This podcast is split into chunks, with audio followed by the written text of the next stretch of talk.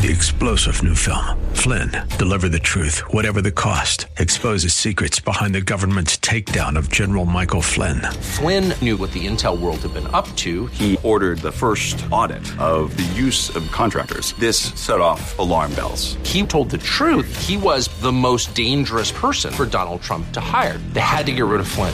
Flynn, Deliver the Truth, Whatever the Cost. Available now. Watch it today. Go to SalemNow.com. SalemNow.com.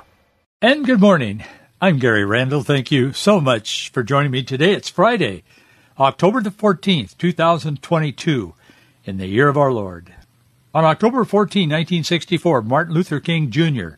was named winner of the Nobel Peace Prize. Today in 1066, the Normans under William the Conqueror defeated the English at the Battle of Hastings.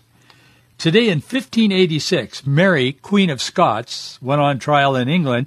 She was accused of committing treason against Queen Elizabeth I. Mary was beheaded in February of 1587. Today in 1933, Nazi Germany announced it was withdrawing from the League of Nations. Today in 1944, German Field Marshal Erwin Rommel, he took his own life. He knew he was about to face a trial and certain execution for allegedly conspiring against Adolf Hitler. Today in 1947, U.S. Air Force Captain Charles Chuck Yeager, he became the first test pilot to break the sound barrier. He flew his experimental Bell XS-1, later it was referred to as X-1. It was a rocket plane. He flew it over Muroc Dry Lake in California. And 10 years ago today, retired Air Force Brigadier General Chuck Yeager, he was 89 years old. He marked the 65th anniversary of that supersonic flight back in 1947 by smashing through the sound barrier again. No, he wasn't driving this time.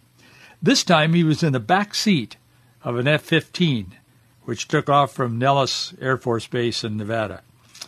Probably at 89, he probably should have been in the back seat of a F-15, I would imagine, but he, again, smashed through the sound barrier. Interesting. Today in 2016, a judge in Connecticut dismissed a wrongful death lawsuit by Newtown families against the maker of the rifle that was used in the Sandy Hook Elementary School shooting massacre. They cited a federal law that shielded gun manufacturers from most lawsuits over criminal use of their products. It's a new poll out today. More than 90% of Americans. Well, actually, the poll came out yesterday afternoon, but it's in the news this morning. More than 90% of Americans who, conservative news, more than 90% of Americans who read the Bible say its message has transformed their lives. 90%. I don't know what happened to the other 10, but 90%, that's strong. This new research is put out by the American Bible Society. It also revealed that Scripture has a positive impact on many people who are non-readers. People told the survey that they don't read the Bible, but it has had a major impact because of the impact it has on other people's lives. A study was released yesterday, as I said, yesterday afternoon. It found that 92% of Bible users were, for this survey, were defined as those who read Scripture 3 or 4 times a year apart from church. They say the message of the Bible has transformed their life. It's that powerful. Ultimately, Bible use isn't only about opening a book or an app, the American Bible Society says. It's about interacting with God. And when people connect with God in Scripture, their lives change. Their attitudes change. Their values change. Indeed, it does. I've seen it myself over a lifetime in the ministry. The gospel changes people's lives, and the gospel, in changing people's lives, will change the culture. If we have enough courage to stand up and tell the truth to the public, God's truth, surprisingly, 38% of non-Bible users, in other words, they don't read the Bible at all, they agree with the statement that, quote, the message of the Bible has transformed my life. They believe in that message, they just don't read the Bible. The research found that 38% equals about 60 million people in the U.S. who say they don't read the Bible, although it has impacted them for positive. Some of these people attend church occasionally. They might receive the transforming message there, the report said. They were a little stumped by that. They couldn't quite figure out when they were writing the summary of the report. These guys that did the survey, they couldn't quite figure out why those people felt that it impacted them. I guess they just think it makes life better around them, makes for a better culture or whatever. But in any case, it's a remarkable, sizable portion of those who aren't reading the Bible much say it transforms their lives. I have advocated all the years I've been on this program now and for years as in the ministry that if we will just share the Word of God, just unvarnished, in love, but just share the Word of God, put it out there into the hearts and the minds of people and into the culture, it really will make a difference. Number one, it will save people and they'll go to heaven instead of hell, but it will also save a culture, at least slow down the decay and the destruction. It's remarkable that such a sizable portion of those people in America, about 60 million people, say they don't read the Bible, but it certainly has impacted them. That's amazing. That's how powerful the Word of God is. The report also asked Bible users about their methods for reading Scripture. I found this interesting. There's a lot more, but I just wanted to touch on a couple of points. This one, about 48% said they read a few verses at a time. This was followed by reading passages based on my mood. In other words, I look for Scripture to speak to however I'm feeling at the moment, 40%. And reading full chapters or stories, 32% of people. And using a schedule, a plan, or a program, like read through the Bible for a year or whatever, about 26% of people do that. And reading at the same time each day, 22% said they read every day at 10 a.m. or whatever. And so they have kind of a schedule of Bible reading. Very interesting. I found that encouraging, actually, because people were acknowledging in this survey that hey, man, I don't read the Bible, but boy, I believe it's had a positive impact on me and my life. So, again, that's how powerful the Word of God is. Heaven and earth is going to pass away, the Bible says, but God's Word, my Word, shall not pass away. It's eternal. It is the one thing that we can hold to in this life. We can stand on. It is the solid rock upon which we can build our house, our lives, our future, eternity. God does not change. His Word does not change, nor does it fail. It never fails. Gallup also put out a poll today. It's not about the Bible, but it's about what's going on in the culture, the upcoming election.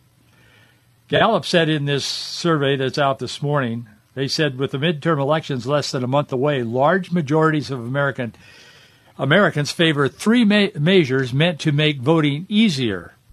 Early voting, 78% are in favor of that. I'm not. I wouldn't be part of that 70. I think we should have an election day. I think there should be exceptions. I mean, this is just me. A lot of people, obviously, 78% of people disagree with me. But I think there should be an election day. There's a whole lot of reasons for that, and I'm not going to get into that today, but I just do. But 78% of Americans say that early voting, in other words, this long, drawn-out so-called election day, it is wrought with problems, none the least of which is the devious work of people who are illegally trying to influence the elections. I believe there is corruption in our election system, and that saddens me. I take no joy in that. And it's not about Trump. It's just about what we have learned, what I have seen, and what I have read, and what I am convinced actually did happen. I've seen the pictures. I've seen the words of the people who took the pictures of the people doing it. I do believe there was corruption in the last election. And this is not in defense of Trump. It's in defense of democracy, and it's in defense of what makes our country great, the ability for the people to speak and know that their vote is counted, that it's not misused, and there are not thousands, if not millions, of extemporaneous votes interjected into the system that ought not to be there. That includes dead people, but it includes a lot of others as well. So I don't think this extended voting season, like, you know, from July to December, or I'm overstating, but I don't think that's a good idea personally. But anyway, 78% favor that. 65%, according to Gallup, think that automatic voter registration is good. We should do that. And 60% think we should be sending absentee ballots, in other words, sending the ballots, to all eligible voters. I think that is another major, major problem with those who are bringing mischief on our voting. Majorities of America, Gallup said, also oppose two measures that could make voting harder: removing inactive voters from voter lists, 60%, and limiting the number of drop boxes for absentee ballots, 59%.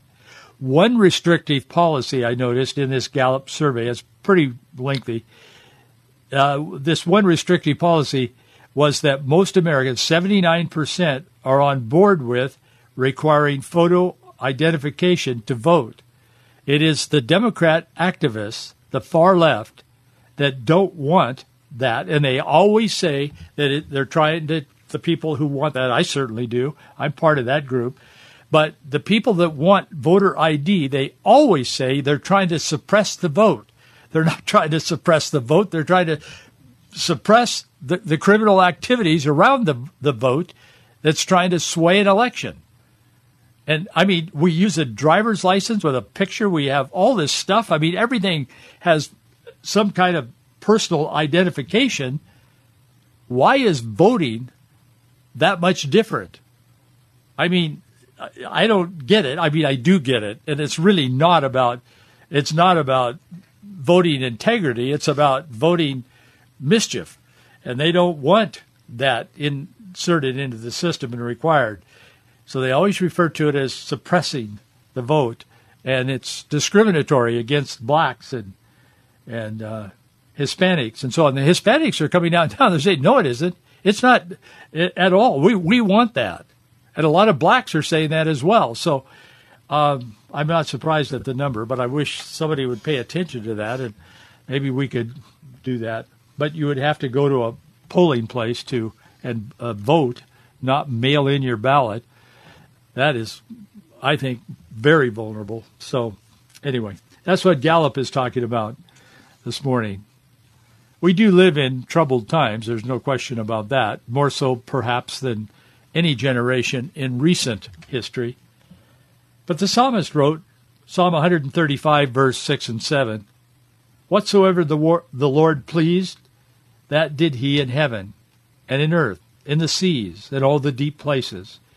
He causeth the vapors to ascend from the ends of the earth. He maketh lightnings for the rain. He bringeth the wind out of the treasuries." Deuteronomy chapter 31, verse 8 says, "And the Lord, he it is that doth go before thee. He will be with thee. He will not fail thee, neither forsake thee. Fear not, neither be dismayed." Isaiah chapter 55, verses 8 and 9 says, "For my thoughts are not your thoughts, neither are my ways your ways, saith the Lord. For the heavens are higher than the earth, so are my ways higher than your ways, and my thoughts than your thoughts." There's a thread that runs through those verses, certainly a thread of encouragement, but there's also a thread that runs through those verses that says God is in control. He's in control of everything all the time. We can find peace and rest in that because we can trust God with all of our hearts for now and for eternity. He is a good God. That's why we worship him, we follow him, and we invoke his word into our lives every day. The New York Times finally kind of told the truth in an article the other day, and I've got to talk about it for a few minutes this morning. I talk a lot about the media because the media is so they're just untrustworthy. I mean, they just are. They don't write news stories anymore. They write everything is really an opinion that's called news. I mean, they have their opinion section, but the media is so compromised, it's so twisted that you just can't read an honest news story anymore. I mean, really, you can't.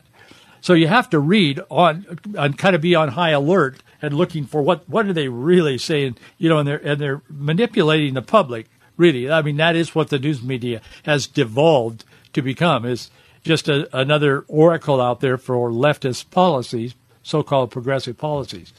Anyway, the New York Times, they wrote an article yesterday.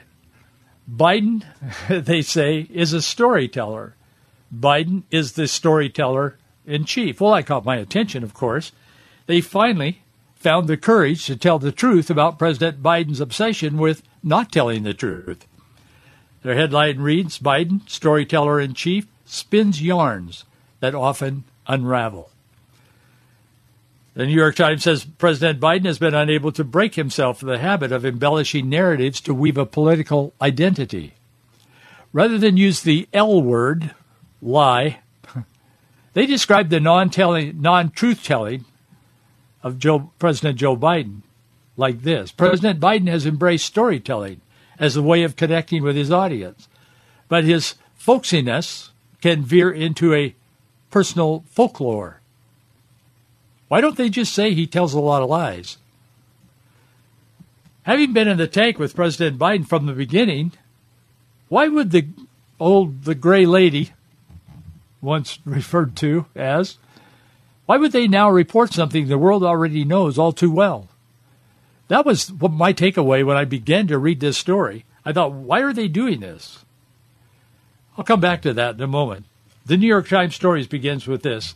Standing in front of Floridians who had lost everything during Hurricane Ian, that was just a few days ago when he was down there, President Biden on Wednesday recalled his own house being nearly destroyed 15 years ago. He said, we didn't lose our whole home, but lightning struck and we lost an awfully lot. Mr. Biden has mentioned that incident before. He once told the story that I have record of, that he knows what it's like having had a house burned down with my wife in it. Well, in fact, news reports at the time called it little more than a small fire that was contained in the kitchen. It didn't almost burn the house down, and probably his wife was there. I don't know which wife, but a wife. He quoted the local the article in the newspaper at the time. I went back and read it. They quoted the local Delaware fire chief. He said the fire was under control in less than 20 minutes. This story is not an isolated example of embellishment. This man, our president, has a life of not telling the truth. He really does. The Times reminds the reader, quote, New York Times, the exaggerated biography that Mr. Biden tells includes having been a fierce civil rights activist who was repeatedly arrested. He's claimed to have been an award-winning student with who earned 3 degrees. I'm sorry. And last week, speaking on the hurricane-devastated island of Puerto Rico, he said he had been raised in a Puerto Rican community at home, politically. None of this is true. It just isn't true. To further make their point, President Biden has a problem with telling the truth. The New York Times says, quote, for more than 4 decades, Mr. Biden has embraced storytelling as a way of connecting with his audience, often emphasizing the truth of his account by adding, not a joke. And if you listen to him at all, and I do, painfully so, but I do, he says that all the time. He'll start off telling a story and he'll say, not a joke. But he always says that in the middle of the story. But the New York Times says, but Mr. Biden's folksiness can veer into folklore with dates that don't quite add up and details that are exaggerated or just plain wrong. The factual edges shaved off to make them more powerful for audiences. Okay, so now the public knows that President Biden has a discernment issue with the truth. He spins yarns. But they don't say he lies. They just say he spins the truth, and it unravels sometimes. So if you think Biden lies, the New York Times suddenly pivots. Let us tell you about the previous president. Okay, So that's maybe why they wrote this article. Here's what they say next. Mr. Biden's instances of exaggeration and falsehood fall far well short of those of his predecessor, who during 4 years in office delivered what the Washington Post fact-checker called a tsunami of untruths. CNN described it as a staggering avalanche of daily wrongness. Former President Donald J. Trump lied constantly. Oh, they used the word lied. They didn't use the word lied with Biden, but they do with Trump. Trump lied constantly, not only about trivial details like insisting it hadn't rained during his inauguration when it clearly had, but also about consequential moments, misleading about the pandemic, perpetrating the big lie that Mr. Biden stole the 2020 election and claiming falsely that the Capitol was not attacked by his supporters on January 6, 2021. If the New York Times had stopped here, you would think, well, maybe they had a near epiphany and they turned a page and now they're going to begin telling the truth as they see it in their reporting. But no, after they ding Trump and say, yeah, you think Biden is a liar, you should look at Donald Trump. Here's why he's way worse than Biden.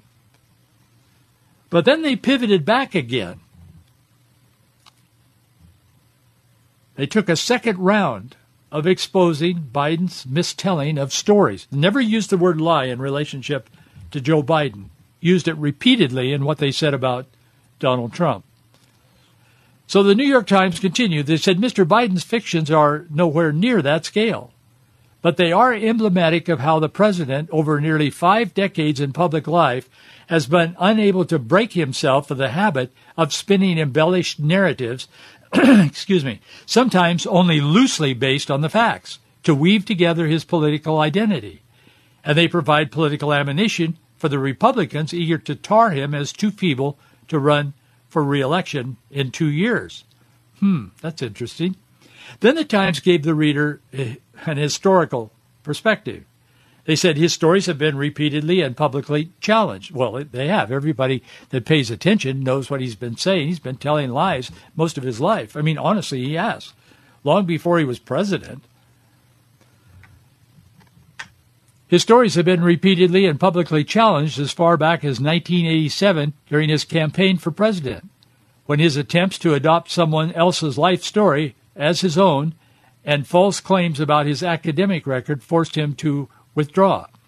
Well, they don't use the word plagiarism either, but that's what he was accused of. Even the news accused him of plagiarism. He just took another guy's book and made it kind of his own story and got caught. So Trump's lies are bigger than Biden's lies, according to the New York Times. Maybe the Times wants to be on record for having reported the dishonesty problem before the 2024 presidential election campaign gets underway. So if someone brings it up, they can say, oh, well, that's old news. They could even say that's misinformation. We've already covered that. That's been in the news. Now let's talk about something else. The news does that all the time. They'll report on a story so that it's out there, it's on the record, and they'll report very weakly, as they do on Biden's telling lies, really. It's yarn unraveling and blah, blah, blah that I just shared with you.